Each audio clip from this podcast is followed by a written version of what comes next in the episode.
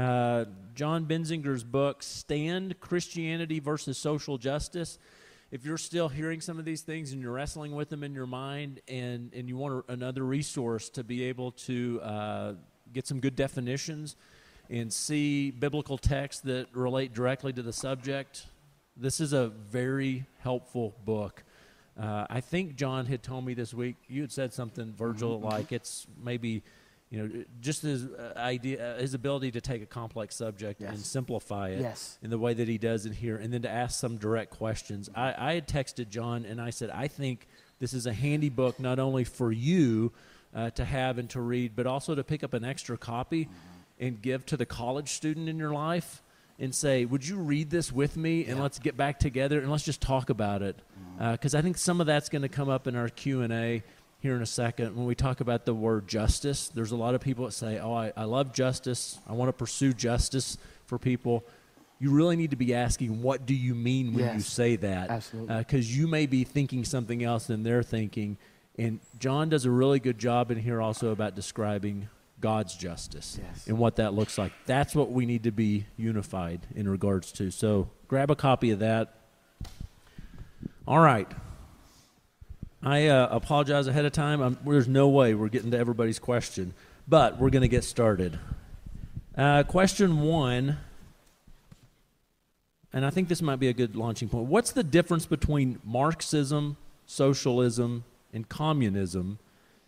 And then why are these ideologies so pervasive throughout history and culture, seeming, seeming the default of all liberal parties or systems? When, if put into practice in governments or countries, they're not successful even by worldly or economic standards. So, the difference between Marxism, socialism, communism, why are they so pervasive, even though we watch them fail? Yeah, I would say the difference between the three is the extent to, to which they spread misery around. uh, socialism is is kind of if I could use the analogy of uh, you pull up to a gas station pump and you have three degrees of um, gasoline mixture that you can get. You can get the low grade, mid grade, or high grade. Socialism is low grade misery, Marxism, mid grade misery, communism is high grade misery. Mm-hmm. Um, and I think the one way that these ideologies take a foothold in the culture is because we've got a warped idea of equality. Yes.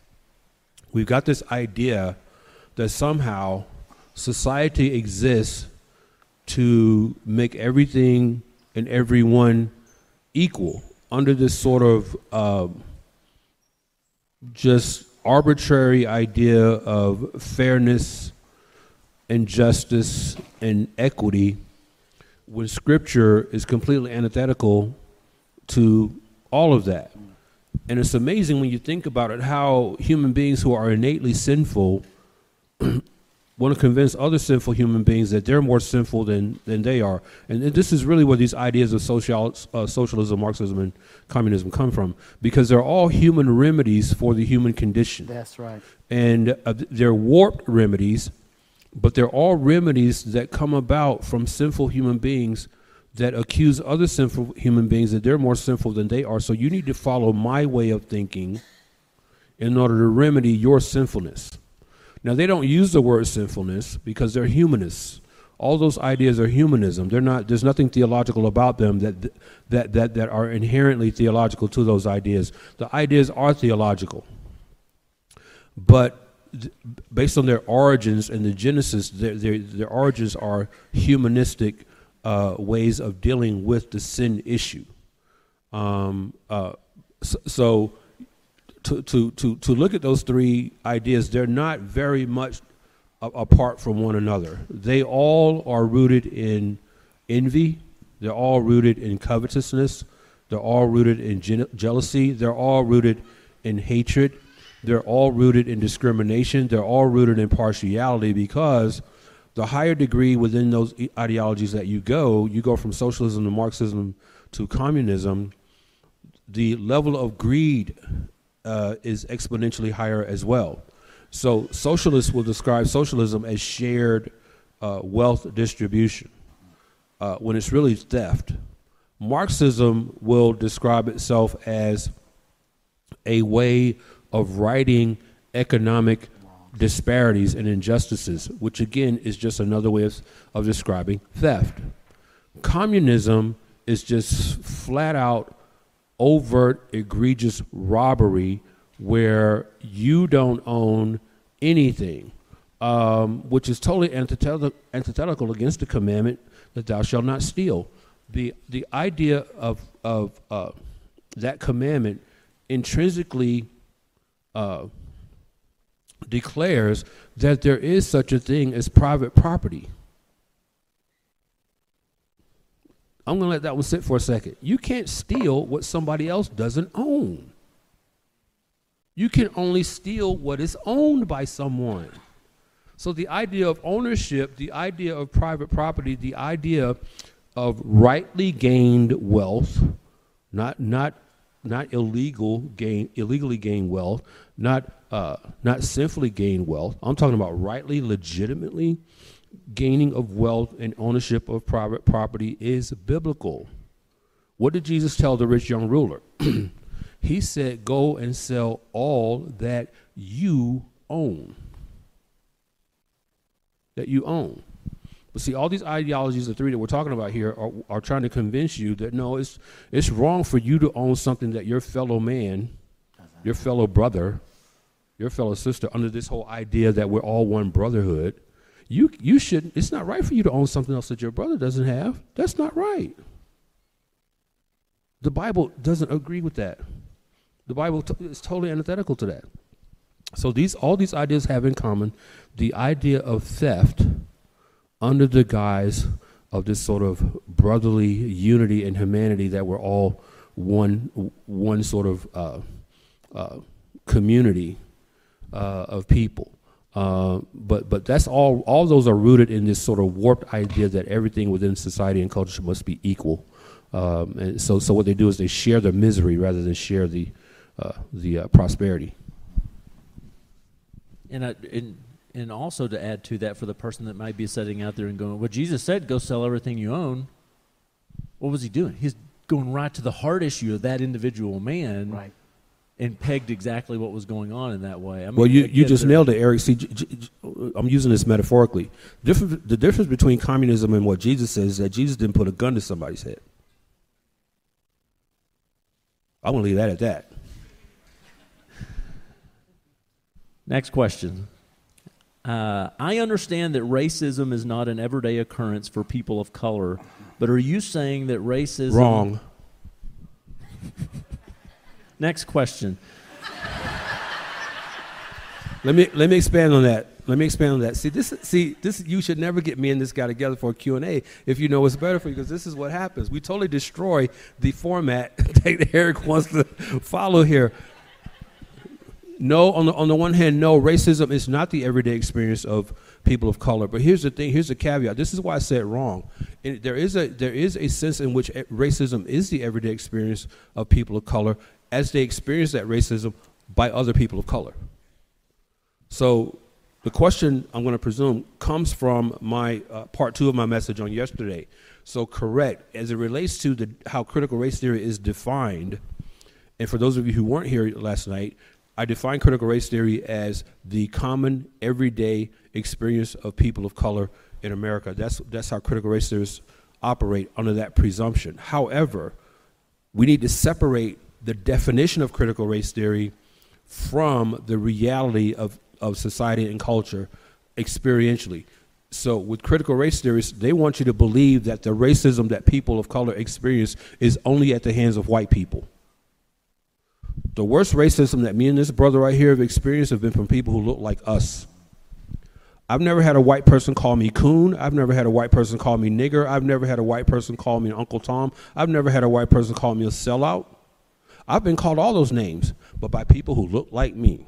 So when I say wrong, it's within that context that I say that that's wrong. We do people of color do experience racism every day, but the racism that's not talked about is the intra-ethnic racism that we experience from other people who look like us. I, I would only I would add to that for a Christian to think biblically about the terminology that's used.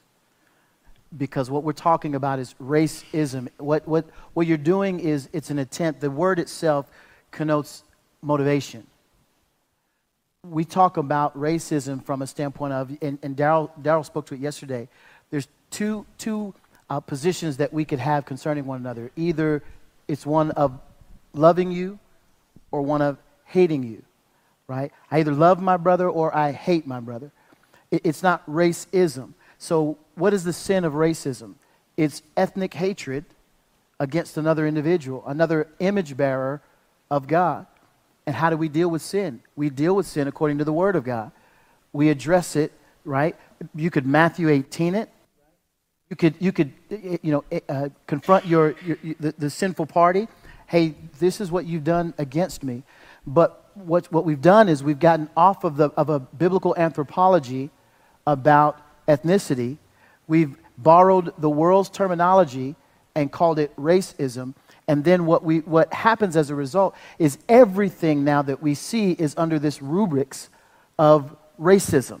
So now everything is called racism, and it absolutely loses any value that it provided in the first place. I would add that it's, it's of no value because what we need to talk about is ethnic hatred and the sin of hatred and the solution. If we can properly diagnose the problem that ails humanity, we can properly prescribe the cure, which is the gospel of Jesus Christ. So, just to build on what Virgil just said there so eloquently, uh, see what the racist, to use the world's terms, what the racist doesn't realize is that the racist is actually worse than, than a racist. Biblically, you're worse than a racist. Racist, you're a murderer. Mm-hmm. Absolutely. You're a murderer because in Scripture, to build on what Virgil just said, Scripture teaches that you I either love you or I hate you. And Scripture clearly teaches, there's no ambiguity about this. Scripture clearly teaches that if you hate, hate your, your, brother, brother you're, a murderer. murderer. So the racist doesn't, uh, doesn't really get that biblically they're worse than what they think they are. You're a murderer. You're a, lot, you're a lot worse than a racist. You, you have murdered another image bearer of God by virtue of your hateful attitude towards that person. So the second half of the question, and I think you've answered it, and I just want to, uh, maybe to clarify that they're saying that are you saying that racism, ethnicityism no longer exist or that there aren't any white people who are white supremacists?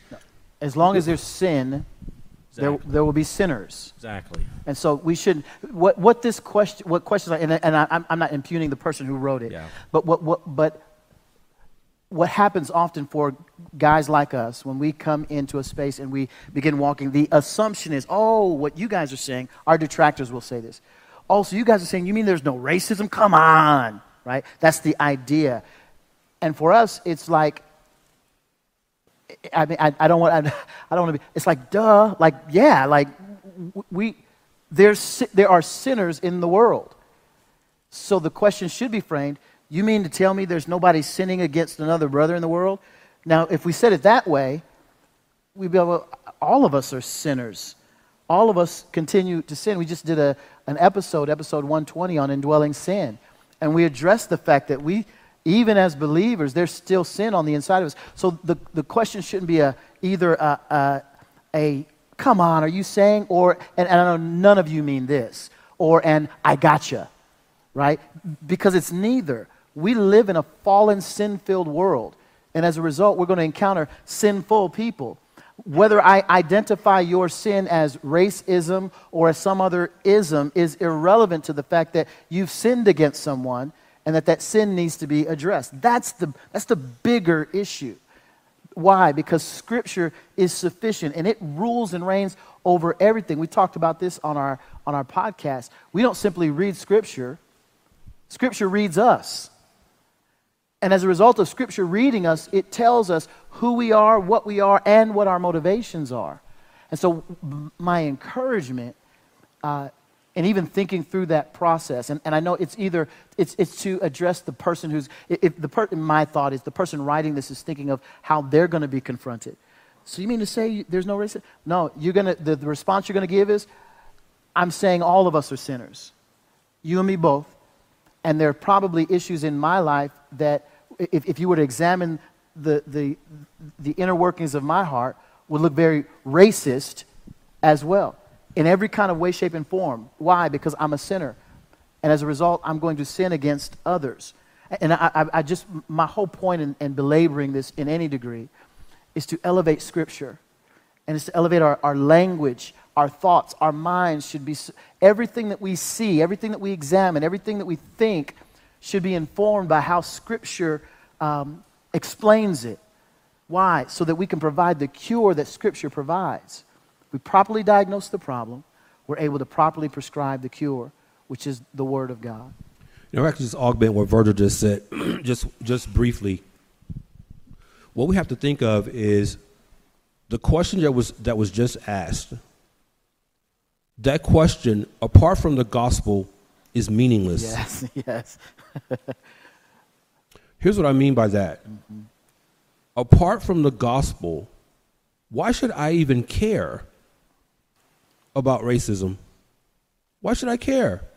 Why should I even care that a, a, one person of a one shade of melanin hates another person who has a different, different shade, shade, of melanin? melanin? Why should I even care apart from the gospel? I shouldn't even.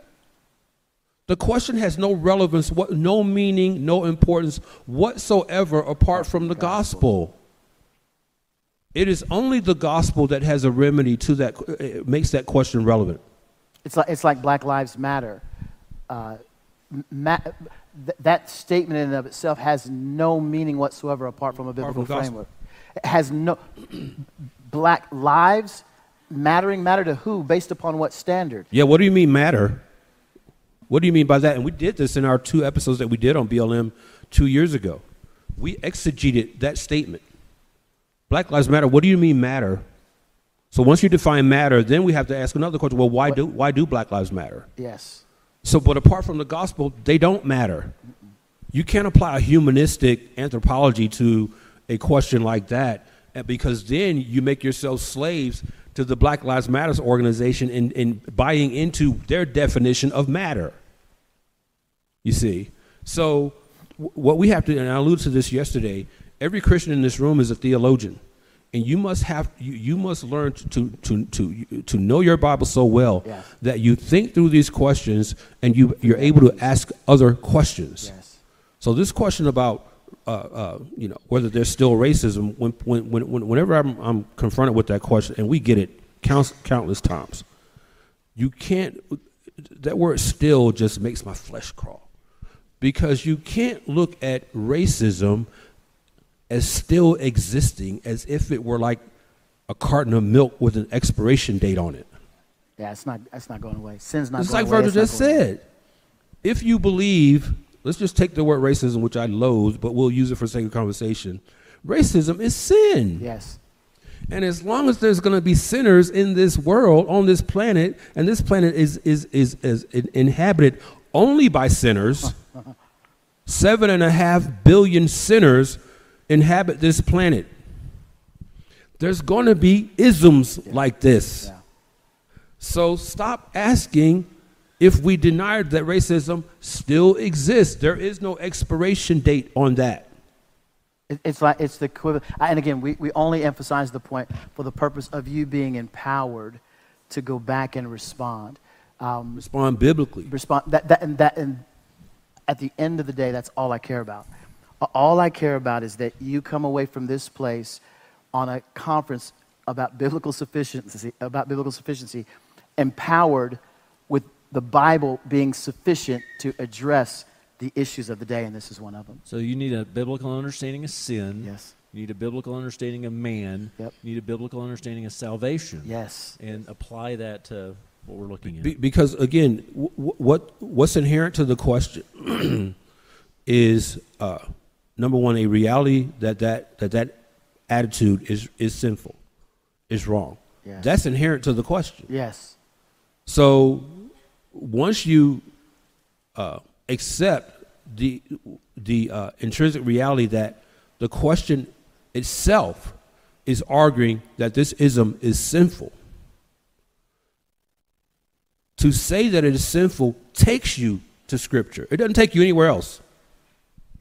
It doesn't take you to the encyclopedia. It doesn't take you to your history book. It doesn't take you anywhere else. It takes you to Scripture because yeah. only Scripture defines what, what is, sinful. is, sinful. Or what's sin. Or what is sin. Yeah. So you can go nowhere else but Scripture. for the answer to that. Isn't it, isn't it beautiful? The scripture is sufficient. It's great. That's That's a great thing stuff. for a conference. That's a great thing for a conference. You should do that. You might write So- that down. Got it. Just just just to finalize the point to land on the plane here you go to mark chapter 7 where jesus clearly articulates that a behavioral attitude such as racism which is expressed outwardly comes from in here Yeah. this is what the culture doesn't get Yeah. this is what they don't understand. This is why they resort to even more egregiously sinful solutions such as DEI and uh, SEL and all these other humanistic approaches to try to change a person's uh, mindset by offering other sinful responses when Jesus says the answer is that your heart has to be regenerated. I hate you from in here.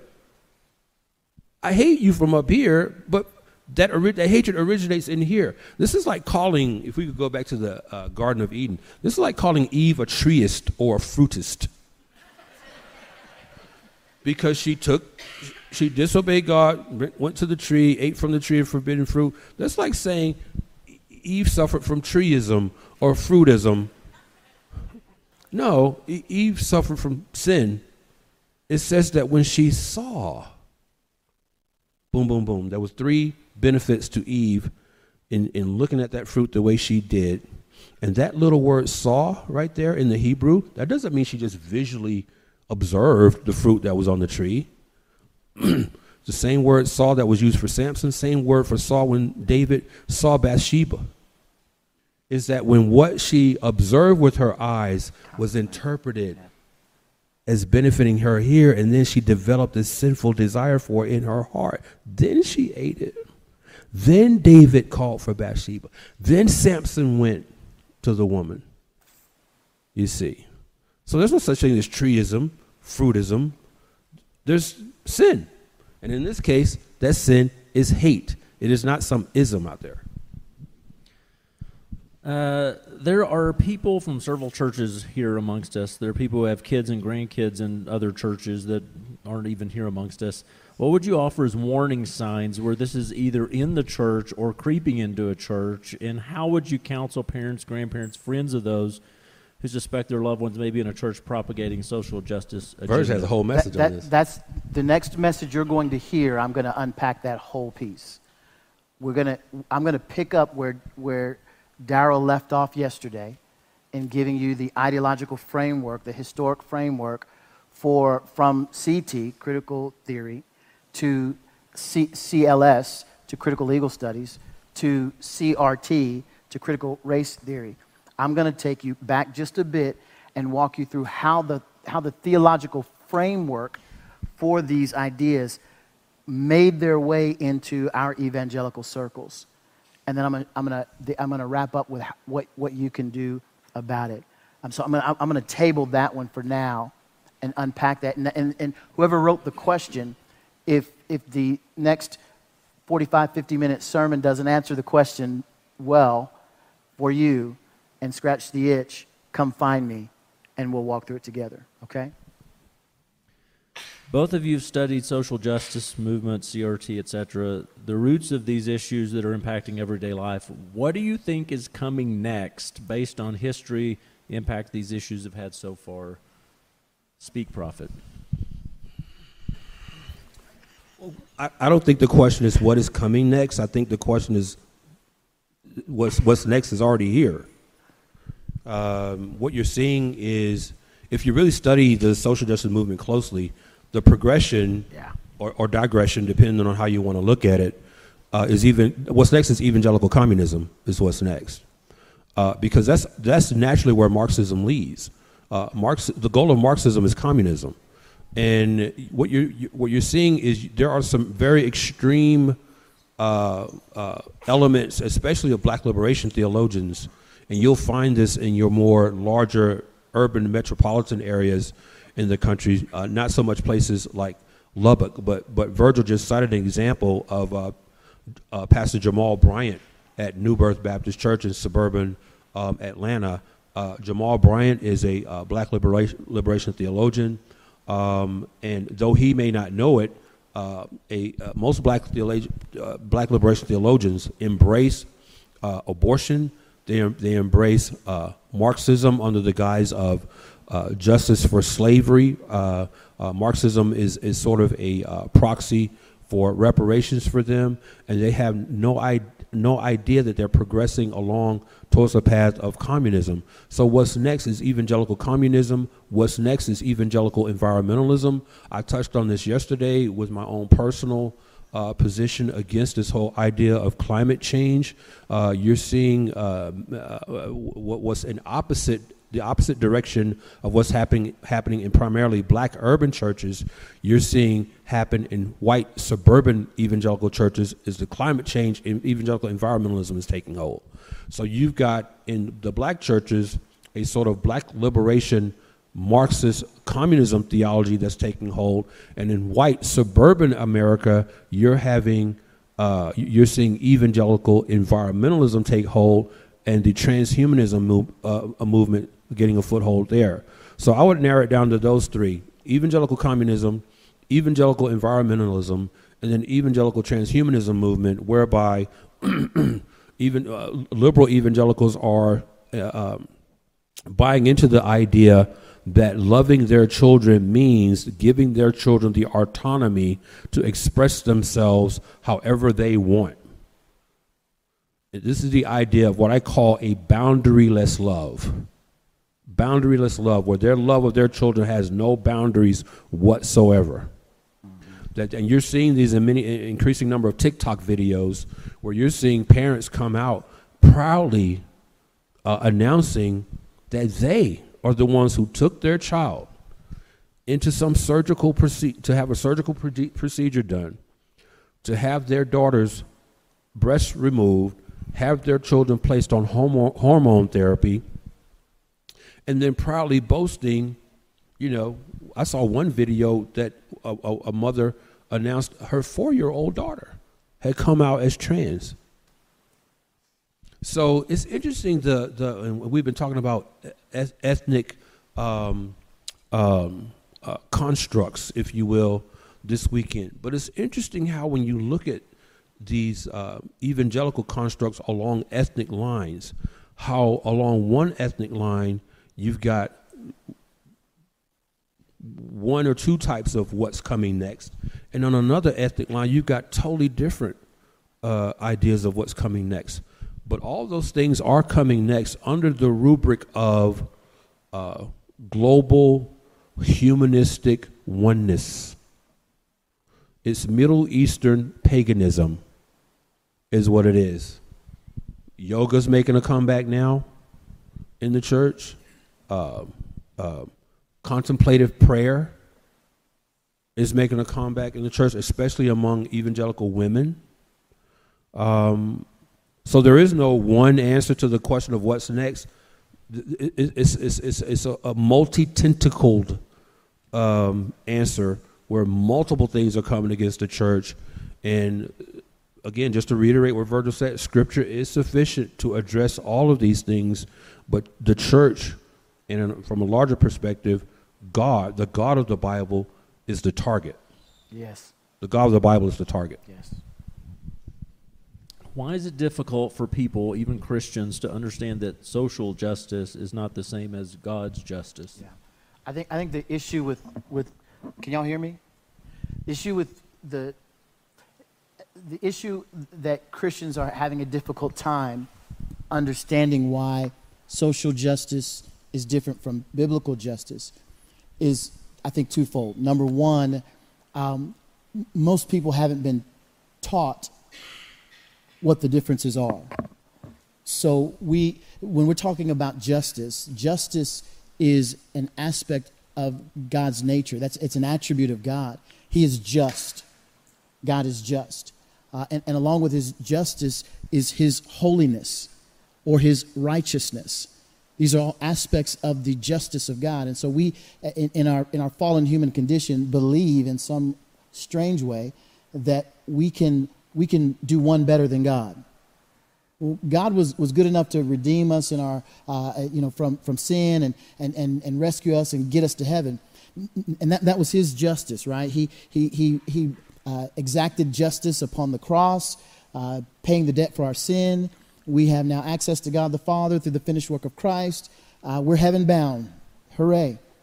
But now, when we look outside the four walls of the church and we, we see culture, we, we're going to have to help God out a little bit. His justice wasn't enough to, to manage all of that out there. So we've, we've got to create some, some social justice so that we can enact what God couldn't do or was too weak to do or was unable to do because we know how to do it better. And so here's what we're going to do with regard to justice. We're, we're going to add social. But, but the crazy part is what we're seeing in culture is now that they know that the word justice is a, is a buzzword that works, they're applying it to everything. So now you've got uh, environmental justice, you've got uh, health care justice. I was reading a, a, a, um, some information from, uh, you, will appreciate this, Darrell, from the Emory uh, um, Medical uh, uh, Group there in, in Georgia. And what they were wanting to do was they're looking at outcomes in an effort to implement healthcare justice for uh, minority populations. So, so what are they saying? They're saying that they're, they're going to now not make um, not, not do research on the basis of you come in with an ailment, uh, they're to they're to uh, track that, monitor that, and come up with the best healthcare outcomes. No, they're to actually put that aspect of examination aside, and, and they're to look at a historical framework of how a certain people group was treated historically. And as a result of those histor- that historic documentation, they're going to come up with, with, with treatment plans that are that, that are preferable to that particular segment of the population. And, and that way, they're going to impact healthcare justice. You, you, you all heard of this, this kind of justice uh, as it relates to economics um, with the just recently the Vice President of the United States. When she was talking about Hurricane Ian, and, and what she said with a group, she said, Well, we've got to look at the impact of a hurricane and how some groups are disproportionately affected by the hurricane.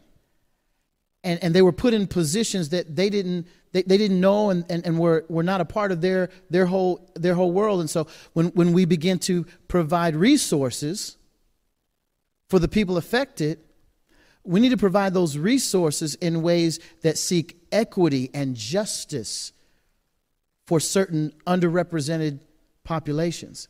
What was she saying? Basically, she's saying when it comes to help and, and governmental resources, if, if you're black, you're going to get something first.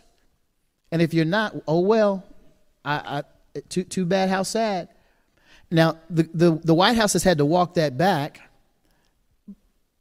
p- politically speaking, but from a standpoint of what's actually taking place, that's exactly what's happening. They've done that in the area of, of, uh, of, of COVID relief. I mean, there's, there's so many areas that this, that this has an impact on.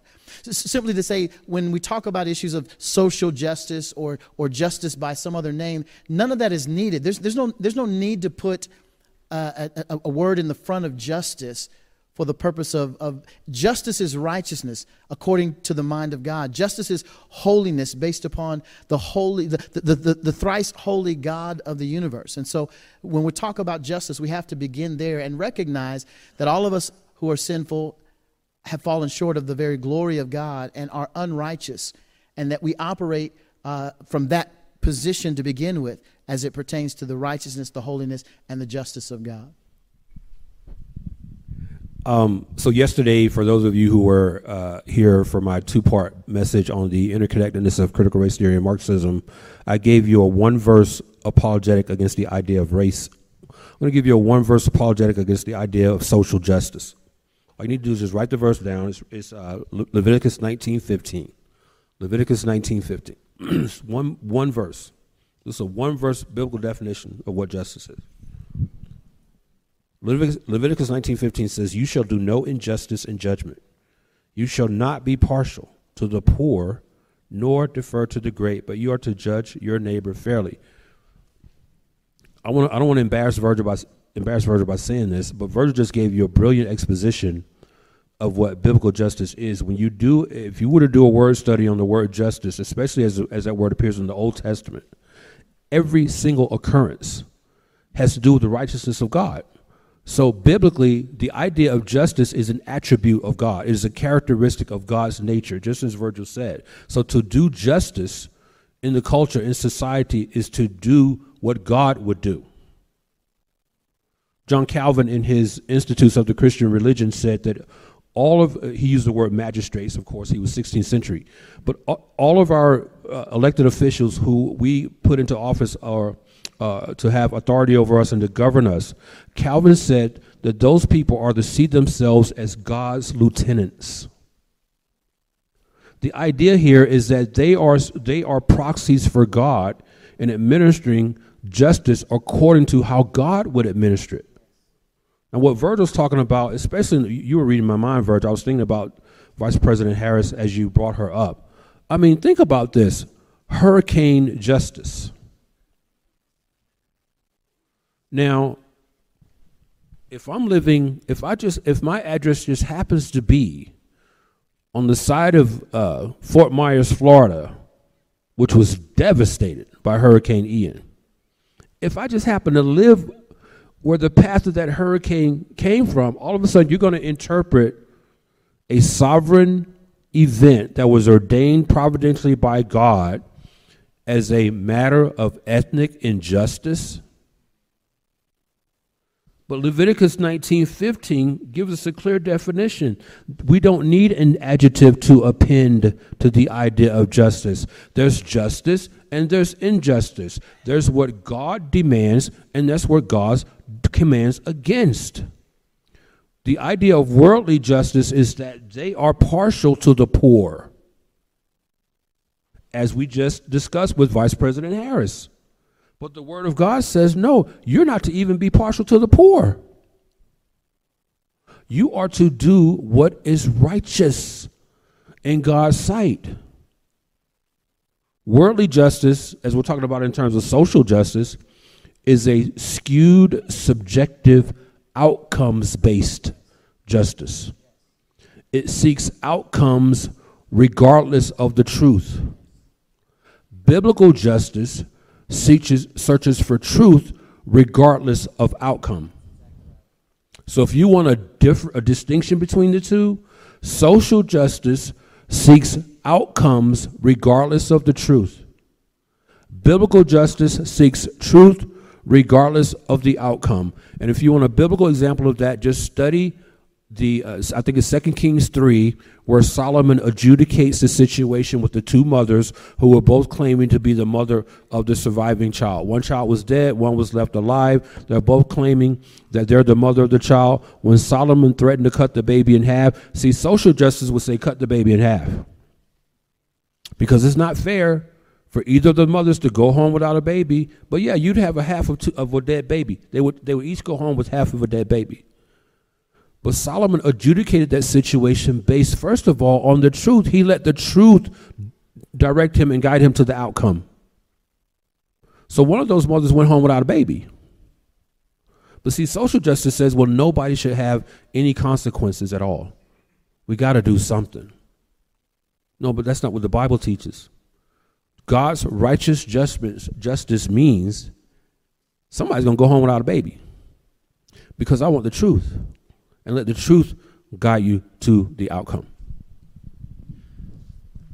I'm going to try to wrap up a couple different questions, maybe somehow into one question, uh, and and I think it's appropriate because it came up in a couple different areas, and and it's right because of understanding some of the people that are here with us, uh, coming from their heart. Uh, we have we have several public school teachers, uh, people in public schools here. Um, and I'm going to throw in the private school. I mean, I, I think Christian school that doesn't really mean anything in, in so many instances.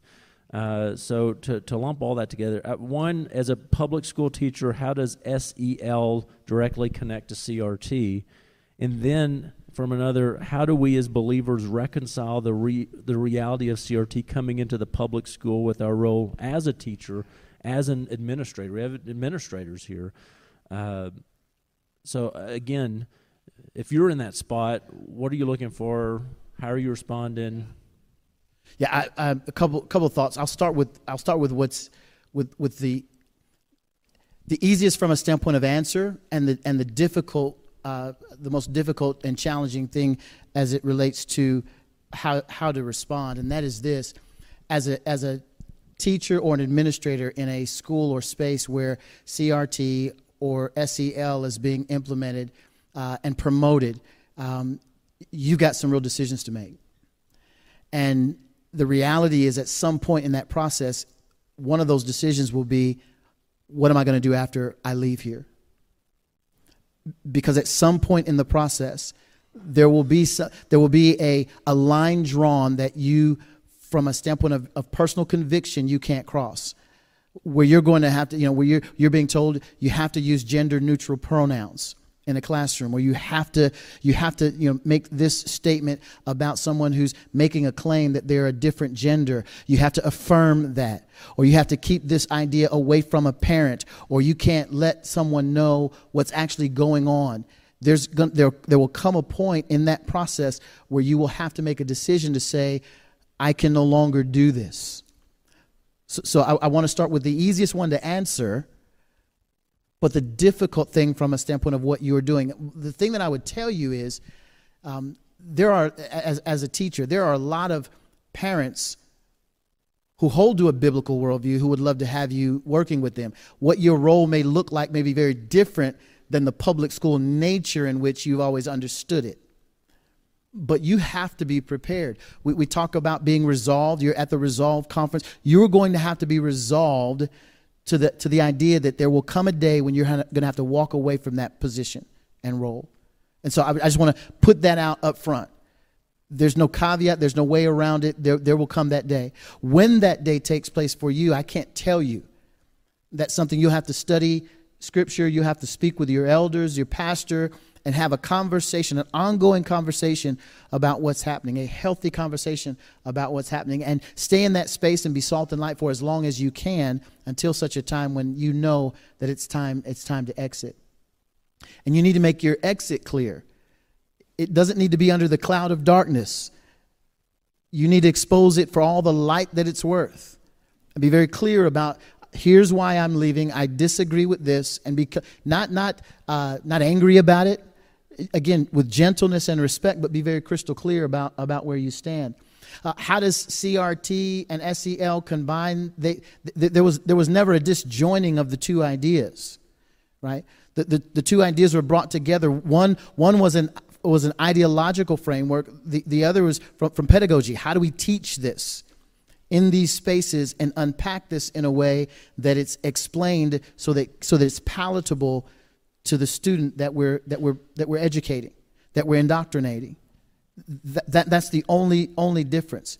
Um, in fact, I was I was uh, there was an article that that I'd, I'd, written for for G3 where I was looking at um, school systems in specific areas, in predominantly black areas, where students had been had been filled with with ideas of SEL and, and ideas of CRT and, and, and the fact that it was, it was really just victimology.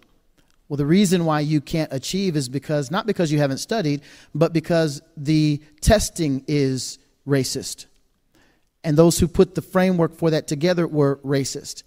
And so it was, a, it was either a dumbing down of the, of the grading system and structure or a, a, a complete uh, deconstruction of, of what was put together uh, to, to, to educate the child. And what happened, what you would see is their test scores would decrease and decrease and decrease and decrease. And so what we're, what we're doing is we're putting together through, through things like SEL an entire generation of kids who will be unable to function in a society in which we live. They'll be perpetual victims of government handouts th- that's where they'll be if, if SEL gets its full traction throughout education systems in the country. I, I, I, I, I just, I, there's no other way around it. Th- those two things were never disjointed, they were always together, and we actually understand their outcome, except for the outcomes are being explained away. They're being explained away. I could tell you more about that. I was just in Omaha, Nebraska, uh, helping out a, a, a person who was running for Nebraska uh, State Board of Education. Uh, and when one of the instructors were asked or uh, uh, talked, uh, were asked, "Hey, tell us about the the the, the outcomes." Well, the the the, uh, the school board educator said, "Well, the, the the the outcomes testing that that doesn't really that doesn't really uh, tell you much about what's going on in the classroom." Yeah, well, yeah, well, they're they're the ones that set up the system to begin with, and when it works in their favor, it's it's a it's a positive thing. But when there's a need for accountability, well, well they're going to give you an SEL answer. Well, you know, the students are, are, are, uh, you know, underdeveloped in these areas, and we have to be sensitive to, to their cultural condition and their station in life and their status. And there's all these excuses that are given long-winded answer, but that's, that's, kind of, that's kind of the deal there. There was a um, report that was released earlier this week that reported in the Baltimore, Baltimore, Maryland public school system that there was a black student who was at the top of their class, a senior, senior in high school, top of their class with a GPA of 0.13. This is what SEL does. SEL will graduate your children from public school being empathetic but illiterate. Illiterate. I want to cite one verse as an encouragement for those of you to whom the, the question is relevant, and that's Ephesians 5:11. Well, Paul writes, "Do not participate in the unfruitful deeds of darkness, but instead even expose them." This goes to exactly what Virgil just said a second ago. Don't make your exit be in the dark. If you end up leaving, and I love what Virgil said, we the, the milieu in which Christians find themselves today. Um, look, for centuries, couple centuries now, Christianity in America has been a, a relatively easy existence. It's been a relatively comfortable existence. And I can drill that down even further. The state of Texas for Christians has been a relatively easy existence, contrasted and compared with states such as in the Northeast or in California, where, where I am as Virgil said in his message earlier that he just wrapped up, those, see, those days are over. Those days are over. You're going to lose your jobs. There's no way to sugarcoat this. You will lose your jobs. Either you will leave or they're going to push you out the door. You need to be prepared for that. You will be fired for adhering to Ephesians 5:11. You're going to be fired. You're going to lose your job the, the days of comfortable Christianity are over. O V U R. Over. Done. Finished. Those days are gone. The target of all of these ideologies, I promise you, you can do your own research. Christianity is the target for every last one of these worldviews. There's nothing. There's no worldview out there going after Islam. Nothing going after Buddhism, nothing going after Hinduism, there's nothing going after Taoism, there's nothing going after Zoroastrianism. Every last one of these worldviews is attacking Christianity. So the question you have to ask yourself is Is what I say I believe actually a conviction? Because you're about to find out. You're about to find out whether you believe is a convi- whether what you believe is a conviction or not. You're about to find that out. They're going to force you to, to answer that question. So you might as well answer that question now. Because how you answer that question is how you're going to respond when you're put into that situation that Virgil just described. The public schools want Christians out of the public schools. They want them out.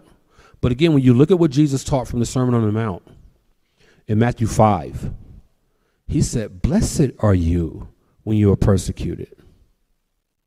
This is why you can have joy even in the midst of being persecuted on your job. Because, like I said to you yesterday, if you have not yet confronted, been confronted with the uh, fruits of CRT, the demonic fruits of CRT yet, you will be. Just sit tight and wait, because it's coming. Can I say something sort of like the Hammond B3 rising in the background? Sorry with smoke. Probably. One thing, just a thought as you're saying all that, that that that teacher, that administrator needs to be prepared to stand. This is an opportunity for the church to show and demonstrate those one another's that Paul talks about in the New Testament. Yes, sir. Absolutely. Right, Absolutely. well, man, Colin, you can at least get up here and hit the keys, man. Care for one another, love for one another. And again, within the groups that we're talking about, they don't care for one another. They'll, they'll let No. you starve to death. Sure. But the church, this is that opportunity that the world can look and go, that's different what's taking place right there. When that teacher, that administrator has stood to the very end, and then the church rises up around them to care for them, they're feeding them. Which is why, can y'all hear me? Which is which is why it's critical for you to be in a Bible believing church that gets this. Hear, me, full stop. You need to be in a church where the pastor where you attend gets it. Not one that's capitulating the culture, not one because only the, the only way your soul will be properly shepherded in the midst of that storm will be by elders who understand the Word of God, who stand on Scripture's sufficiency, and are able to not only equip you, but also care for your soul as you're navigating these issues. And so, how many uh, how many of you in here right now are actually members of Fellowship Church? Ooh, wow, that's great. Trick question. You didn't realize that, did you? My point in asking that, that question is this: to Virgil's point, and to my point earlier about how the time is coming where you, as a Christian, is going to be you're going to be placed in situations where that you never thought you'd be placed in. You realize that as members of Fellowship Church, that you're you're still Fellowship Church when you walk out these doors. You realize that, right? So if and when the time comes where you have a fellow believer, regardless of their if they're a member of this church or not, but you got a fellow brother or sister who knocks on your door and says, "Hey, I'm losing my house. Can I stay here? Can you help me buy groceries this month? Can you watch my children while I go look for a job?" That's how that's how the body of Christ, what I call bodies. That's where you go from a noun to a verb. That's where the body of Christ bodies. You put that noun into action and it becomes a verb. So you're fellowship church, even when you leave these doors. Matter of fact, you're fellowship church, especially when you leave these doors. Especially when you leave these doors. So those times are coming. They're coming because Christianity is the target of all of these ideologies. And by association, if you profess to be a believer in Christ, that makes you the target as well. Okay? So I encourage you, I implore you to fellowship, to live that out, not just here on Sundays or whenever you meet as a body within these four walls, but commit yourself to living out that idea of fellowship even when you walk out these doors. Be proactive, call your neighbors up, call them on the phone, email them, text them just to check in on them. And as you, as you check in on one another, those of you who are rec- on the receiving end of those phone calls and texts and emails, don't be so prideful to ignore those calls and texts and emails. Don't let your pride get in the way. If you need help, let your brother your brethren know. That's what the body does. Nobody's going to hold that against you because Virgil described it absolutely accurately. Accurately, there's a storm coming. There's a storm brewing. Not just a tsunami. This is this is the perfect storm that's coming together. What we're seeing in society right now is evidence that you don't need a lot of people to form a movement and to get the the uh, agenda of that movement in place. All you need is a few people who are in the right place at the right time, and that's what the world has right now. They have the right people in the right time to advance their agenda, to advance their ideology, and we are the target. So come together, fellowship with one another, and, and I, I can't wait to hear the good reports from Brother Eric, Eric after Virgil and I are gone of what's happening here in fellowship in Lubbock, Texas, to help meet the needs of one another. All right. I'm sorry if we didn't get to your question. Uh, they'll cover it in a podcast eventually. Just keep listening, right? Let me pray for us, and then we'll break for about 10 minutes, come back for final session. Uh, Father, thank you. Thank you for your kindness to allow us to get together during this time. It's an encouragement as we see what's coming. It's an encouragement to be together and to prepare for that so that we demonstrate faithfulness, faithfulness to your word, faithfulness to the scriptures, how they apply. Uh, the picture Virgil just gave us of the storm. Father, we're all in this boat. As the church, we're all in this boat together, and we serve the Master who's sovereign over the storm. Calm our soul with that reality. Apply that balm to our soul as we walk in the days ahead and find us faithful to the glory of your great name, we pray. In Christ's name, amen.